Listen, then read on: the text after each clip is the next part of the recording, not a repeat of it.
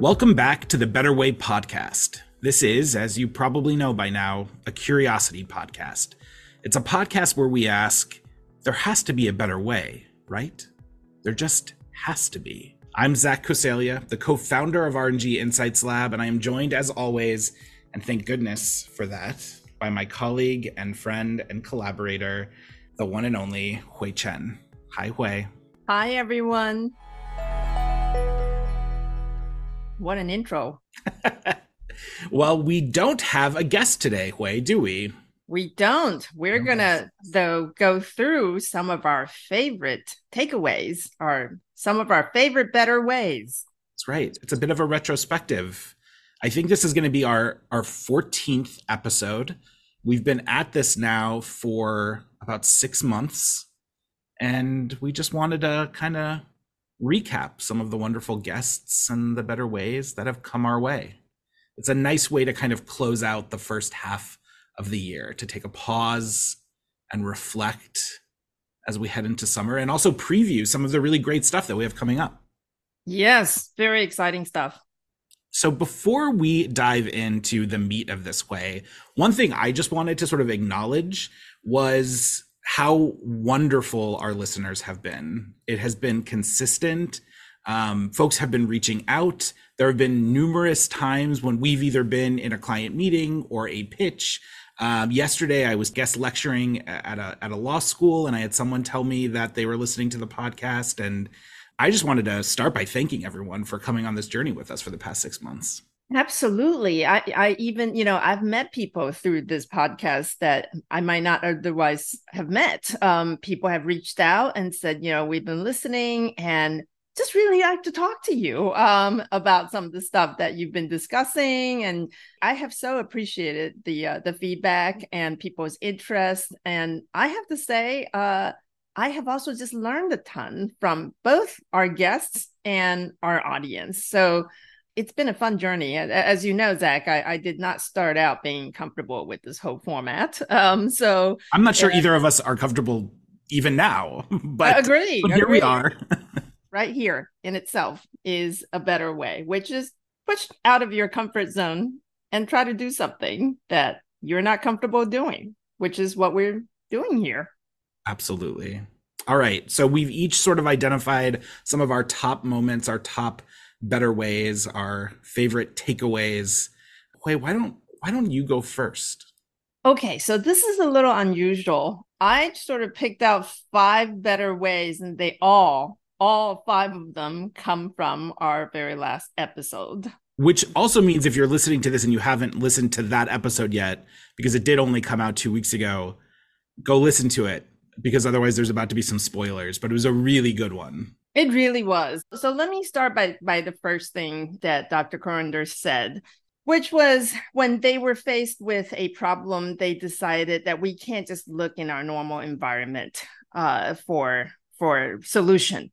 We want to go outside. And she talked about going not just outside to behavior scientists. They talked to people who did the peace treaties in Ireland. They talked to people who worked with you know players in in sports, sport you know sport players, and and talk about how players can get super competitive, but they do so within a set of uh, a set of rules. So the, the, the thinking about there are other people who have encountered the problems that we're facing but in a completely different setting. Let's hear what they have to say and what we have to learn from them. Yes. Well, let's set the stage for folks. There may be some who haven't listened to the last episode. So, Dr. Corinder was a staffer on the Committee to Modernize the United States Congress. So we talked to a lot of people from the worlds of behavioral science. We've talked to people from the worlds of ethics and compliance. We've talked to people from the world of law, which is these are all worlds in which we live and ponds within which we swim.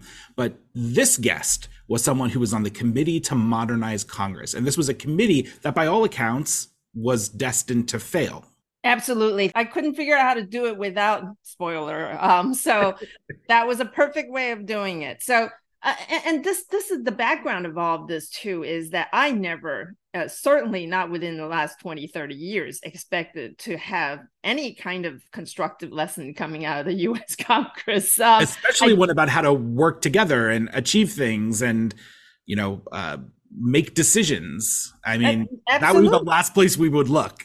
No kidding. And and all of this, you know, the entire setting for the work that she talked about, the work, the backdrop of this committee was during the mostly during the the end of the Trump presidency and yes. the beginning of Biden's with January 6th being the interlude. Right. Smack in the middle and insurrection. You know, I'm beginning to call this my goosebump episode because I, I get goosebumps every time I talk about it and I get it now. Um, this lesson of looking outside of your normal environment is also embodied by our very act of inviting Dr. Currender to come speak to us about this. And and some of you who know my past work know that um, I've always been very interested in, for example, looking at people who work in other to prevent and detect type of fields and that's usually safety and there's different kinds of safety. There's patient safety in hospitals there's uh, aviation safety for the airlines uh, there's you know sort of workplace safety for a lot of industries in manufacturing. I always thought there was a lot of lessons to be learned from there but i certainly like i said never never thought that uh, i could be looking to the us congress to on a lesson on how to work together. So it, it really has inspired me to think about where else can we get these lessons from? Where else should we be looking? You know should we also be talking to sports coaches and players? Should we also talking be talking to uh, people in the you know, safety industry uh, talk to people who have done you know peace negotiations, uh, conflict resolutions, a lot of different ideas. And I really hope this also inspires all of you to feed us your ideas. Yes, I love that. I think that's going to be a recurring theme and sort of the continued evolution of this podcast is us just bringing in folks with different perspectives, different experiences, but lessons that we can all learn. So, my first one comes from episode five where our guest was David Yanofsky, who's our data analytics guy. David shared with us the concept of precision journalism, which was a term that he used to describe his prior life as a data journalist. And here's a quote from him from that episode. He said, Data journalism has been such a hot area for the last couple of years. One of the founding fathers of this work had a great term for this called precision journalism, which I think anyone can relate to, of wanting more precision in your work and not just going off what people are telling you or people are saying about things, but actually being able to measure using scientific methods and using data analysis. So this concept of precision fill in the blank just really just really stuck with me and it made me start thinking of precision compliance and ethics and risk management and diversity, equity, and inclusion and fill in whatever organizational challenge you're trying to hack with better ways. Because precision really does matter. And we can use data, we can use analytics, we can use these tools that we have at our disposal to be more precise, to move away from just making assumptions about things, whether we're well meaning or not. And most of the time we are, to really testing our assumptions um, to really measuring whether things work. This idea of precision also came into play in uh, some of the other discussions we've had, including our discussion with Shannon Kirk in an episode that has been really, really uh, uh, uh commented on and enjoyed by many, uh, which was titled Not All Messaging Apps Are Ephemeral. I mean, that was the very sort of definition of the importance of precision. Words matter. The way we describe things matters. And that was an example of a lack of precision that was really kind of spreading like wildfire in ways that were actually highlighting a sort of misunderstanding of the kind of basics of the issue at play. So precision matters. And I just really enjoyed the way that David brought that concept to us. Zach, I agree with you. I, I so appreciated both of those episodes in making that point, um, David and Shannon talking about precision, which is something that I often find lacking in the way people talk about things, and that in turn influences how they approach problem solving and even understanding what they things that they have to do versus that things that they can choose to do. Interestingly, recently I spoke at a, a, a conference where one of the questions posed to me was uh, about DOJ's quote requirement end quote in its evaluation of corporate compliance programs in terms of how companies are managing the messaging apps. And the first thing I had to correct was those are not requirements. Those are the, that entire document contains questions DOJ prosecutors may ask you when you're sitting across the table from them discussing a resolution. That is very, very far from a requirement. Yeah. But this kind of language gets thrown around all the time.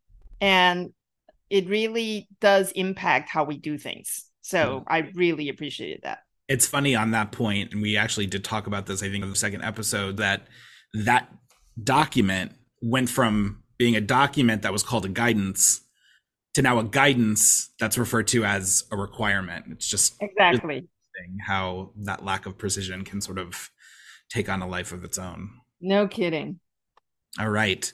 What's your next one? All right, my next one is also, like I said, everything everything I'm citing here is from Dr. Carinder's op- uh, episode. Is the the importance of listening. So one of the things that she talked about how the committee was able to get things done was that it really made an effort to listen to people who work in Congress about what they want to get changed. And because once you listen to them, one they feel important that you're they're being listened to is is being appreciated being respected. And as a result of that listening they're addressing the concerns that these people have. And that means you have people who are motivated to work with you because you're addressing concerns that they are facing and i have always said that listening is the most underutilized tool in a compliance officer's toolkit absolutely we focus so much on pushing out messages, uh, cascading things down. We don't spend time, enough time, and genuine attention in listening to what are the real obstacles that people are facing. It's not helpful, frankly, to people when you just tell them you can't do this, you can't do that. But you you still have to have your you know meet your performance mm-hmm. goals. Well, how do you do that? And you may not have the answer about how they can do that. But you can at least give the courtesy of listening to them and say, here's the real problem I have. In order to achieve my performance goals, I got to do this. But you're telling me I can't do this. And here, here's where the friction is. So if you just begin by listening, first of all, they would feel respected that you're genuinely interested in what they're facing, but you might really learn a lot about how things are working. So that's another lesson that I really, really appreciate. Yeah. We were having a conversation with someone the other day. The the phrase that came out that I just thought was really wonderful was I don't think we have a speak up problem. We have a listen up problem. And it it's just it, it was it it it hit me as like super profound because we talk about speaking up all the time. We write and read speak up policies. We talk about having a speak up process um, but there isn't comparatively comparable discussion about the importance of listening up. It feels like the kind of thing that goes without saying, but like it should be said. How about uh, you? What's your next? All right. My next one uh, comes from both episode seven, where our guest was Dr. Caitlin Handron from the lab, as well as from episodes nine and 10, where we spoke to Benjamin Van Rooij, uh, the professor of law and society and the director of research at the School of Law at the University of Amsterdam. Um, I'll start with a quote that we got from Caitlin that I think really captures it, which is for me the the the articulation of a meaningful difference between the concept of something that is complicated and the concept of something that is complex. So the difference between complicated and complex systems. She said, and so with something that's complicated, you can think of a car, for instance. It's very complicated. I don't know how to work a car. I need an expert to help me anytime I'm dealing with my car, even for the most basic thing. But what we know to be true of a car is that if you have the expertise, then you have the expertise. You know how it works. You can offer recommendations. You can take it apart and you can put it back together. That's not necessarily the case in a complex system where you have a number of independent actors that are all engaging with one another and are all complex in and of themselves. A single human is so complex, she says. And then you put a whole bunch of humans together and you've got an, an extraordinarily complex situation. Uh, the same sentiment was sort of echoed in our discussion with uh, Professor Van Rooij, where he talked about the concept and defined for us the com- concept of complexity science. And this just hit for me because I feel like sometimes in our work, we hear folks say it's really complicated or it's really complex, and they use them interchangeably. But also, we use the concept of complexity as an out at times, when in fact, what we should be doing is recognizing that the complexity exists. It can't, in some cases, just be oversimplified. That we need to lean into the complexity and come up with solutions that can actually work when we're trying to do things as complex as like shape human behavior or tear down systems and structures that have been in place for a very long time in order to achieve a better good. Um, so yeah, I just I really I really loved that. And it speaks also to this discussion that we were having about precision because there is a difference between something that's complicated and something that's complex. I was just going to say that your second nomination basically echoes your first one. Yes, it does. And I, you know, this is something that I have learned a lot about um, or at least I learned a lot from Caitlin in in the in the opportunities that that you know we've had to to work together. And this is something that she certainly constantly stresses the difference between complication and complexity. And I do think it's important for folks to appreciate the complex nature of organizations because again in the in the ethics and compliance field I think just because of how busy folks are, oftentimes we default to some kind of formula. There's a misconduct, we do policy, we do training, we're done, move to the next misconduct. And to really understand what was the root cause of the misconduct, can it be fixed by training? If it's fixed by training, what kind of training was would you know would address the the underlying root causes? What is the policy's role in all of this? All of these are complex questions. And part of that complexity is there's no standard answer yeah. because for even for exactly the same misconduct when they occur in different organizations, all of those questions are have different answers. So I think it's a challenge for us to resist that formulaic approach to things, but really just lean into that complexity. 100%. I think the the example that I think of all the time and that um, drives me a little bit mad is when the concept of culture is reduced to the phrase tone from the top. You know there oh is this there, right? There's this desire to take the reductionist approach because tone from the top we feel like we can manage that. We feel like tone is something that we can actually influence but culture oh, that just feels amorphous. That feels like um, that feels challenging. So let's let's reduce it to this this concept that's a little bit more accessible. One of the things that Caitlin talks about a lot, and I don't think she talked about on the podcast, but when I hear her speak publicly, um, she often references the philosopher Karl Popper. For folks, we, we've now we've now moved into the world of philosophy, folks. Uh, but Karl Popper wrote about clouds and clocks, and so when Caitlin talks about this concept a lot, she references the phrase you know that we often use which is what makes people tick. Clocks tick. Um, but a clock is like a car. Humans don't tick. A car and a clock are complicated but humans are complex. Inspired by karl popper caitlin often makes the analogy as karl popper did that humans are more like clouds. Much more amorphous, much more difficult to define, not necessarily coloring within the lines. And again, it goes to the point of analogies matter uh, because they sometimes influence our uh, our solutions. All right, Hui, what's your next one? Last one. All right, I'm gonna go with how Dr. Corinder ended her um, her episode with us, which is the freedom to experiment. But I would expand on that and say it's the desire to experiment, and mm-hmm. I think that very much embodies what the lab is all about. And you know, I've been with the lab for almost a year and almost exactly a year now, uh, and uh, I I have so appreciated this mindset of thinking like a scientist. Before we come up with a solution, first we research the science of it.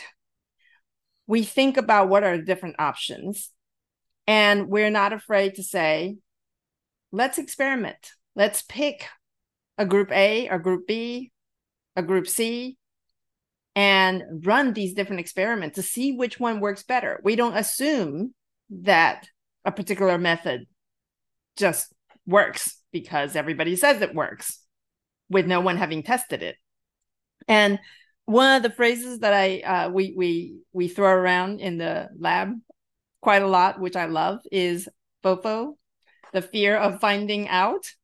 I do think a lot of people suffer from the fear of finding out because I know when I have talked to uh, a, a lot of compliance colleagues about let's experiment, let's test this. I literally hear, but what what if it doesn't work? Yeah. My answer is, but you've been doing that for a long time. Wouldn't you want to find out if it didn't work? I couldn't agree more. I mean, it's it's rooted in it's sort of part of our DNA. And, you know, as common sense as it sounds, as as reasonable and practical as it sounds, I mean, to your point, not enough people are doing it. There's a lot of work left to sort of normalize that in the spaces in which we swim. Anyway. I also think there's that fear again going back to what they perceive the the law enforcement like DOJ or regulators would say. And and and I can't you know I I can't speak for regulators but I certainly have spent a lot of time both being a prosecutor and working with prosecutors. I think prosecutors at least the ones I've worked with would respect that that you really took the scientific approach to try different methods and validate your approach yeah. And if something didn't work, you correct course, you do something else. I think that's something that any thinking person truly would respect. Yeah, 100%. I mean, it's funny, we've talked about this before, but it's especially in our world and in, in the legal profession, which we is still a, a space in which we are operating. I mean, it's all about evidence, right? Exactly. Exactly. It is all about evidence. Yeah. But I, I do think there's a caveat to the experimenting, right? The uh, experiments are not done casually, particularly if you're essentially experimenting with human beings. Yep. Um, it requires research, uh, you know, having having the right grounding. It requires a lot of thought in designing. It requires meticulous tracking to make sure that you're really measuring what needs to be measured. So all of those are important. None of us are saying that we should just experiment just, you know, randomly as we feel like it that day, right? So we're we're talking about thinking like a scientist, which is this theme that's been echoed certainly uh, with Caitlin, with Benjamin on all of their episodes. Absolutely. All right. My last one's a little bit of a cheat, actually. It's from the episode with uh, Dr. Currender, uh, but it's actually not from Dr. Currender. It's from Amanda Ripley, who wrote the article in the Washington Post that actually inspired the episode with Dr. Currender. And um, you know, we started by talking about the context of that committee's work. And Amanda Ripley wrote the following, which was a phrase that just very much stuck with me. And that is sometimes crises make conflicts worse. Other times they force radical creativity. Um, I love everything about that thought. Uh, I particularly like the the phrase radical creativity. And mm-hmm. if ever there was a lesson that we've all learned over the course of the past few years with COVID impacting our lives in the way that it has, with there being political and social disruption, um, I think that there have been a number of examples where uh, the, the the disruption the turmoil, the challenges that we have personally, professionally, societally experienced have in fact forced radical creativity. And there are other times when those crises have just made conflicts worse. Uh, I feel like it's just a, a, wonderfully short to the point phrase that so many of us have lived and can experience. And also uh, offers a bit, I think, of inspiration for those places where maybe we haven't succeeded or we haven't made as much of an impact or where we haven't seen as much change as we'd like it just kind of inspires me to continue the pursuit of radical creativity in an effort to tackle the challenge or build the future that we ultimately want to see amen to that Uh, shall we give a sense of some of the topics that we're going to be discussing in some upcoming episodes? Yeah, well, we have a lot of really great stuff um, in the hopper for folks in the second half of the year. We actually have quite a few folks from the pharmaceutical industry, which is in some ways happenstance, in some ways probably is a reflection of who we know and some of the work that we've done in the past. But um, uh, coming up soon, we have the head of behavioral science and data science uh, for ethics, compliance, and risk at one of the world's largest biopharmaceutical companies.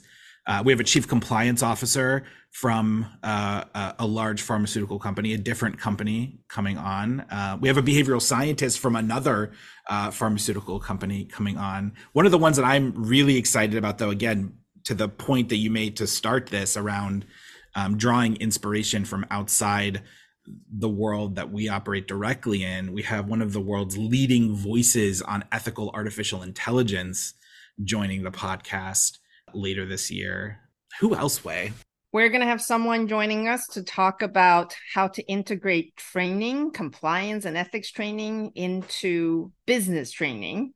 So, treating them as part of the business equipping business people as opposed to compliance people telling business people what they cannot do. Yes. So that's something that I'm excited about as well. Uh, look, there's a lot more on tap. Um, I just want to reiterate the call to those of you who are listening. Um, if you're interested in being on the podcast, if you have someone who you think would be really great to join us for a discussion, or if you just have ideas for better ways that you want us to explore, please reach out. We're going to keep doing this for as long as we have breath in us and as long as you all are listening. But I did want to end today with just a uh, very intentional shout out to the folks who make this podcast possible who you don't see including Jeremy Miller, who's on the line right now listening to us and is always on the line listening to us and making sure that we sound good, both during the podcast and once it's time to actually publish the podcast. To Eric Gaudet, who is behind the scenes helping with editing um, and is also a cheerleader for us. So thank you to Eric. Thank you all so much for that. And thank you all for tuning in to the Better Way podcast and exploring all of these better ways with us. For more information about this or anything else that's happening with R&G Insights Lab, please visit our website at www.ropesgray.com slash RG Insights Lab. You can also subscribe to the series wherever you regularly listen to podcasts, including on Apple, Google, and Spotify. And if you have thoughts about anything that we've talked about today, the work that the lab does, or if you just have ideas for better ways we should explore, please don't hesitate to reach out. We'd love to hear from you. Thanks for listening.